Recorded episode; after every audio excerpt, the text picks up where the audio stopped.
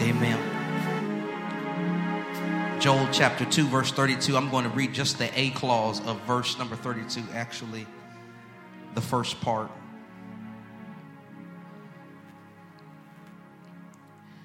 It says, and it will come about that whoever calls on the name of the Lord will be delivered.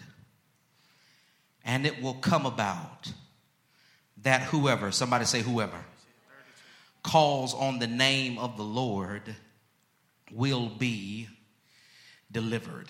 Amen. I want to preach tonight for a little while using as a subject, anybody can get it. Amen. Anybody. Anybody can get it. That's good. Amen. Whether you know it or not, beloved, the battle with sin is real. It is a battle that exists in every one of our lives, and even though we may try to deny it and pretend as if there is no struggle and there is no battle, for all of us who are trying to navigate this thing called life, whether we want to articulate it or not, we know that deep on the inside that the stronghold of sin is powerful. The fight against sin is painful, and the effects of sin are pervasive.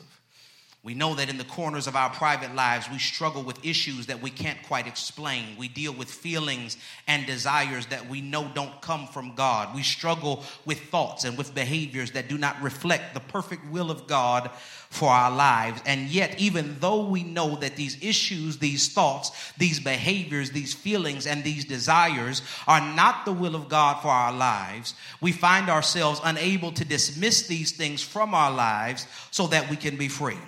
It seems as if there is a constant battle between who we are right now and the person that God is causing us to be or calling us to be. It becomes even more complicated, beloved, when we consider that the fact that there are issues that we don't want to be free from because we enjoy them too much.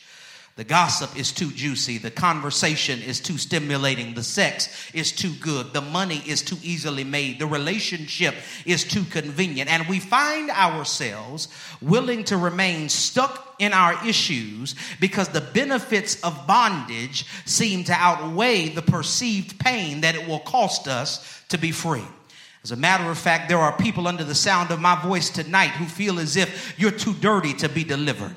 You feel like you've done too much, too long to be delivered from the sin in your life. You feel as if you're in too deep, and the things that you used to regret as soon as you did it have now become a part of your lifestyle, and you don't even know if it's possible to be free. And I don't know who I'm preaching to tonight, but is there anybody in the building here who struggled with the issue for so long that you've even questioned whether or not you could be free? Okay, I guess I'm by myself. I'm not talking about the cute little issues that we joke about in church, but I'm talking to some people who can admit that they have some real stuff that they're dealing with, some real issues that could derail your life and your purpose if you don't get them under control, that you have some real things, some real mess that you've gotten in. You don't know how you're going to be able to get out of it, and you wonder deep down if you're even qualified to be delivered, because there's a text message that you deleted, there's a phone call that you took, there's a bed that you rolled out of this morning that you should have never gotten in, and you don't know how God is going to be able to deliver you from what it is that you're in. And even though we all struggle with things that we wish we could walk away from, but they seem to have a hold on us, even though all of us have sin and issues in our lives that we feel like disqualify us from being delivered. The beauty of our lives is that we serve a God who doesn't deal with us according to our brokenness, but he looks past our flaws and our issues and our shame, and he sees the destiny and the potential that he has deposited on the inside of us. And because God understands that you can't reach destiny until you've been delivered, to ensure that you get to the place where he wants you to be, he has made deliverance available to us through the person of Jesus Christ. And I know you have issues, and I know that you have pain, and that you have things in your life that you're ashamed of, that you are unsure if you can walk away from. I know you feel as if there were things in your life that disqualify you from being delivered. But while others would try to make you believe that deliverance is only available to the spiritually elite, God wants us to know that he has the power to deliver us and to set us free. And while church people try to make you feel like freedom is only available to the select few, God says, I alone have the power to give freedom. And guess what? Anybody can get it. God help me. The beauty of our lives, beloved, is that we do not serve a sedity and a stuck-up God who only gives freedom to his favorites, but we serve a God who unapologetically declares that deliverance from anything is available to anyone who would call upon the name of the Lord. And whether you know it or not, beloved, that is the point that Joel is making in Joel chapter 2. In the beginning of Joel chapter 2, Joel is describing, beloved, the day of judgment, the day when the wrath of God will be poured out on all of those who do evil, when the people of God will be gathered together and be saved. But it is interesting now that Joel does not limit deliverance from wrath to Israel. But in Joel chapter 2, verse 32, Joel declares that this is not just deliverance for the religious elite, but he declares that whoever calls on the name of the Lord will be delivered. Now, it's important to note, beloved, for all of my theologians out there, in this particular passage of Scripture, Joel is talking about deliverance from the penalty of sin. He is declaring that if you are headed for hell in judgment, you can be delivered from destruction by calling on the name of the Lord, and that's good news. We need to be able to understand and celebrate the fact that we have been saved from the penalty of sin. But we also need to understand that that is only a part of salvation, that God not only wants to save us from the penalty of sin through justification, but God desires to set us free from the power of sin through sanctification. It is not the will of God for you simply to go to heaven, but it is the will of God for you to walk in victory here on earth. This means that the same gospel that rescues you from hell can also deliver you from sin. God help me. This means that the same Jesus that can rescue you from destruction can also set you free. But it is interesting now when we look, before we get to Joel chapter 2 verse 32, we have to look at Joel chapter 2 verses 28 and 29. Because before we get there, something happens in verses 28 and 29. Because Joel tells us that before there can be deliverance, there must be an outpour of the Spirit. Because Joel says in Joel chapter 2 verse 28 and 29, and it shall come to pass, God help me, that I will pour out my Spirit on all flesh, and your sons and daughters shall prophesy. Your old men shall dream dreams, and your young men shall see visions. And even on the male and female servants in those days, I will pour out my Spirit. I'll preach if y'all help me, I promise tonight. This is important because the first thing that this teaches us is that there cannot be deliverance, beloved, without an intervention of the Holy Spirit. God help me. If you are going to be called out of the darkness of sin into the marvelous light of salvation, it has to be initiated by the power of the Holy Spirit. And if you are going to be set free from the sin in your life, it has to be initiated by the power of the Holy Spirit. The same way a sinner cannot save themselves, a sinner is unable to deliver themselves. It takes the power of the Holy Ghost. And that's why the prayer of every believer needs to be, God, pour out your Spirit again. Every morning when you wake up, before you ask God to pay your bills and to help you with your car note and to fix your marriage and to get your stuff right, you need to ask God for a fresh feeling and empowerment of the Holy Ghost, not just so that you can speak in tongues and prophesy and cast out demons and lay hands on the sick, but so that you can ignore the text from your ex in the middle of the night, so that you can hold your peace at work when your flesh wants to cuss out your coworkers, so that you can stay off of those websites and out of those chat rooms and keep driving past the strip club and stop wasting your time and your money. You need the Holy Ghost for that. Deliverance cannot happen without the Holy Spirit. But then secondly, we see in Joel chapter 2, verses 28 and 29, hold on to your seats, I'm going there. God is indiscriminate in his distribution. But not only do we see that God says it takes the Holy Ghost, but we also see that God does not pick favorites or go by preference when he is pouring out his Spirit. Because the prophet Joel says, I'm going to pour out my Spirit, but I'm not just going to pour out my Spirit on those whom you feel are qualified. Joel says, watch me now, I'm going to pour out my spirit on all flesh. The New American Standard Bible renders the word flesh mankind. The translation of mankind is further supported when you continue reading what God says through Joel, because God says something that tears down our contemporary and man-made barriers of ministry, because God says that the initial result of the outpour of his spirit is that people will begin to speak on his behalf. But it won't just be your sons, Joel says. God help me.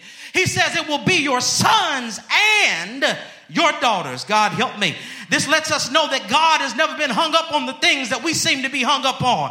Because while so many so-called theologians would try to say that only men are qualified to carry the message of the master of the message himself declares that anybody can get it. God help me. He says your sons and your daughters will prophesy. He says men and women will carry my message. And we live in an hour where insecurity and chauvinism in the pulpit has given rise to a culture where our sisters are treated as if they are less than their male counterparts in ministry. And because of this, an unhealthy feminism has developed in the body of Christ. Because when men refuse to stand up for women, they are forced to stand up for themselves. And oftentimes they rebel against the structures that they feel have held them bound. But God is not a feminist, and God is not a chauvinist, but he is a God that celebrates unity and diversity. He has made women and men distinct and different, but he gives gifts and callings without regard to those differences so that the body of Christ can be blessed and enriched for his glory. And God says that when he is pouring out his spirit, he's going to do it on all flesh. And if you are available, he will use you. It doesn't matter if you're a male or a female, if you're rich or poor, if you're black or white, if you're Republican or Democrat, if you're red or yellow, God is pouring out his spirit, and that means that he wants to use you. So then, when we get to verse 32,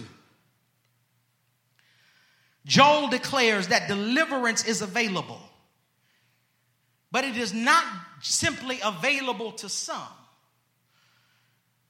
Joel says, whoever calls on the name of the Lord will be delivered.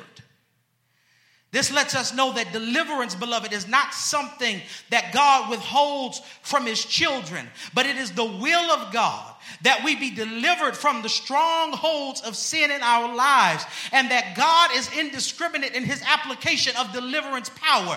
Anybody can be delivered. Deliverance from anything is available for anyone who calls on the name of the Lord. I'm almost finished. So what does this mean for us? First of all, this means, number one, that there is no one who is beyond deliverance. Yeah. There is no one who is beyond deliverance. This text teaches us not to give up on ourselves and not to give up on anyone else, because the power of God is able to deliver anybody. And we all have found ourselves in the midst of struggles and problems that we felt we'd never be free from. And we all know people who we've written off because they struggled with an attitude or a behavior or a thought process for so long. But the text is tailored to teach us that God does not care about your past mistakes or your present failures. Deliverance is available to whoever will call on the name of the Lord.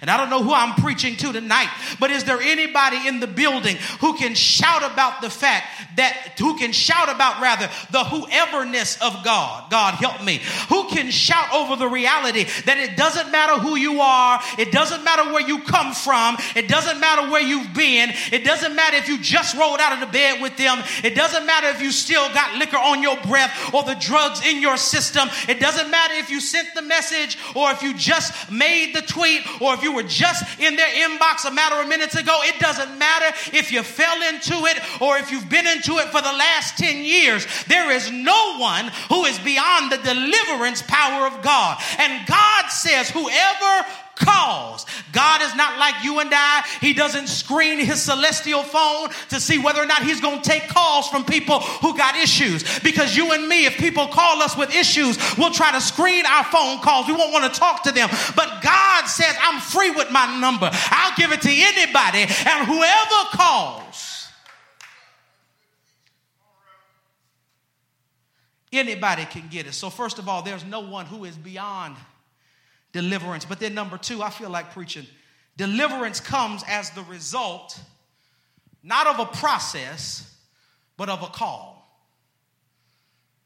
Deliverance comes not as the result of a process, but as the result of a call. Because the text also teaches us that deliverance cannot come by the work of our hands. Because it does not say that whoever reads the most Bible verses will be delivered. It doesn't say who has the most robust theology will be delivered. It does not say whoever cuts off their fake friends and leaves all of their bad relationships and puts filters on their internet browsers will be delivered. And all of that stuff is good and necessary. But if you do that and neglect what the text says, you're simply putting trust in your own willpower to keep you safe. And your willpower is never going to be strong enough to deliver you from sin. As a matter of fact, you've got to be willing, if you're going to be delivered, to put your trust in a power that is higher than you are. This is why most of us are overwhelmed right now. We're trying to manage deliverance on our own, not realizing that our flesh can only keep us under control for so long, because flesh can only suppress, but only God has the power to deliver. And God will allow you to keep getting your butt whooped by life. God will allow you to keep experiencing heartache and depression and disappointment until you finally get to the place where you make the call. God help me. This is why the psalmist says in Psalm 61 verse 2, when my heart, God help me, is overwhelmed, lead me to a rock that is higher than I. And some of us are messed up because we are confiding in friends, calling exes, and faking on social media like we got it together. But those are rocks that are lower than us. When you need to be delivered, you need to go to a rock that is higher than you are. You need to make the call to a powerful God. God, I can't do this on my own. God, I can't fight this on my own. God, I can't stay married on my own. God, I can't raise these children on my own. God, I can't manage my money on my own. God, I can't stay single on my own. God, I need your help. And I'm making the call. It says there is no one who is beyond deliverance. Then deliverance is not the result of a process, but is the result of a call. Then thirdly, and I'm in my seat,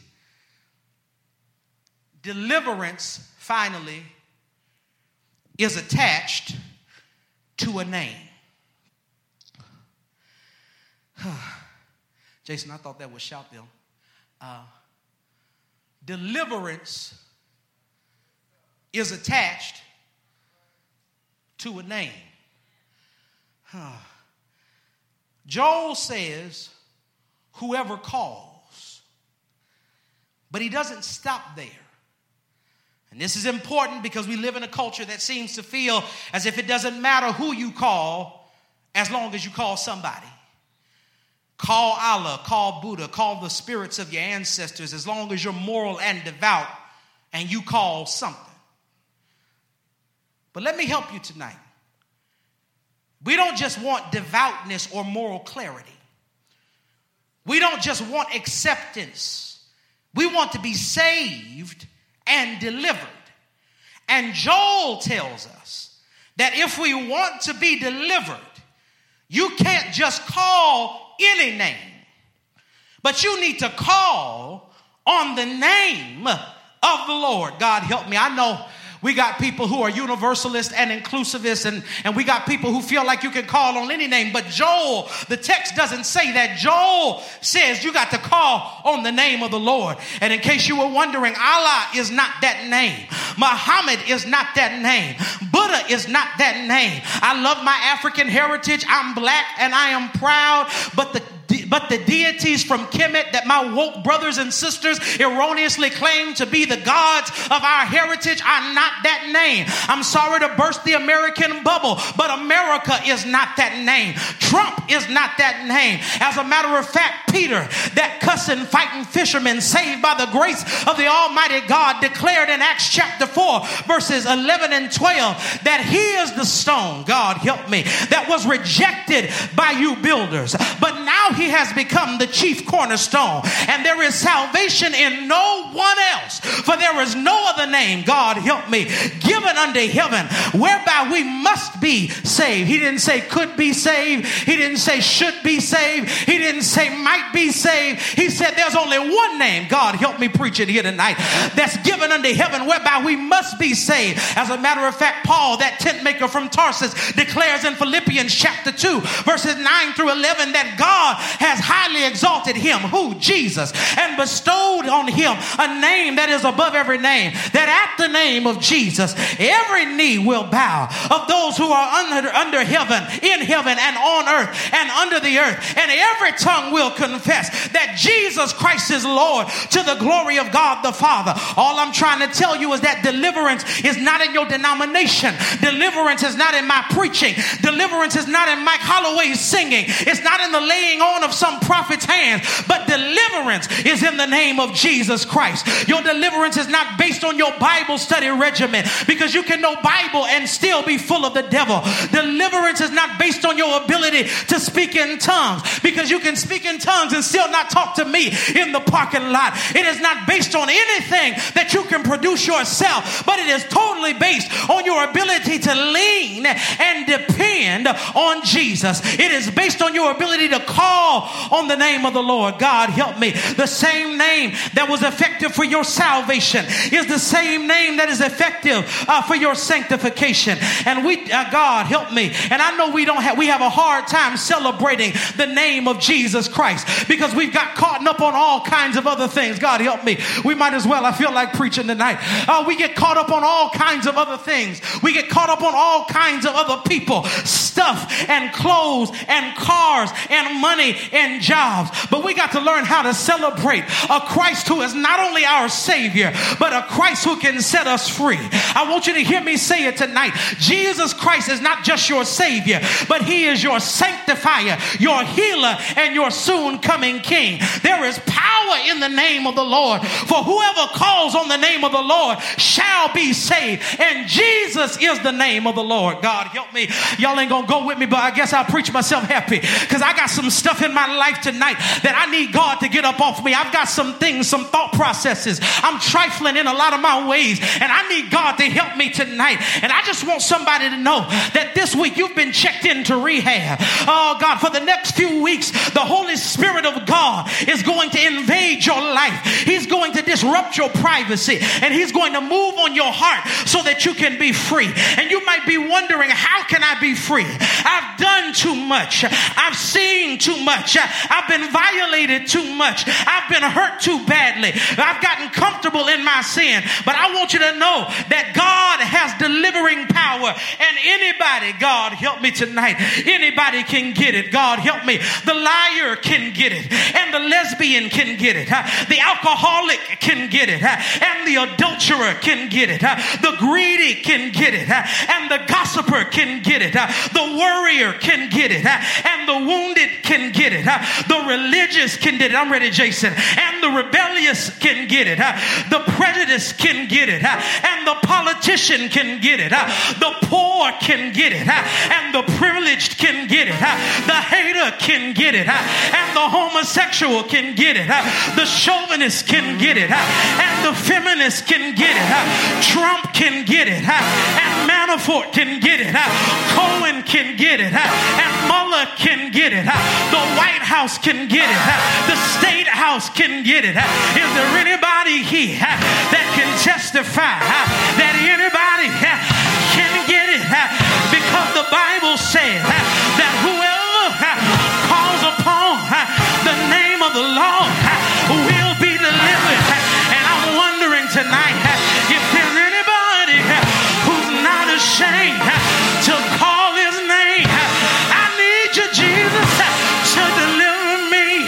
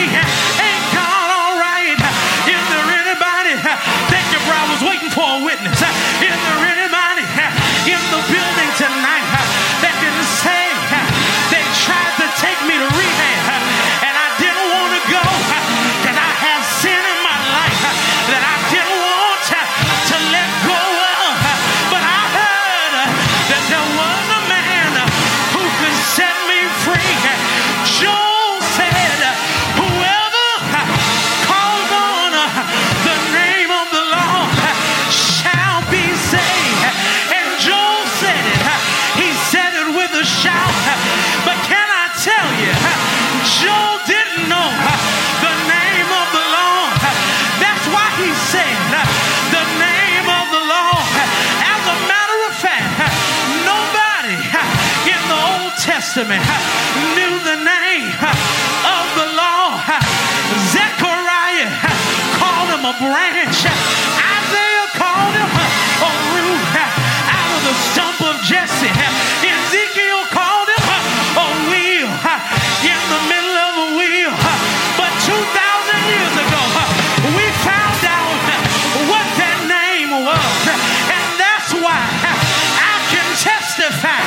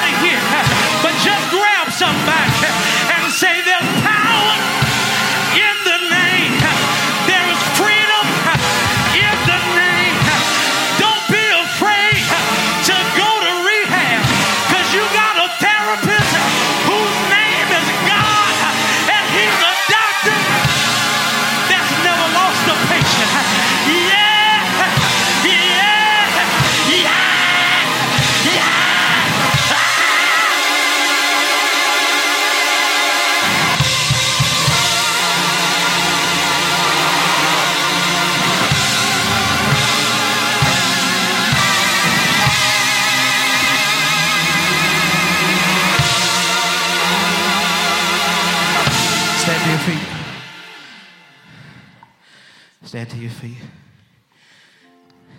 Anybody can get it.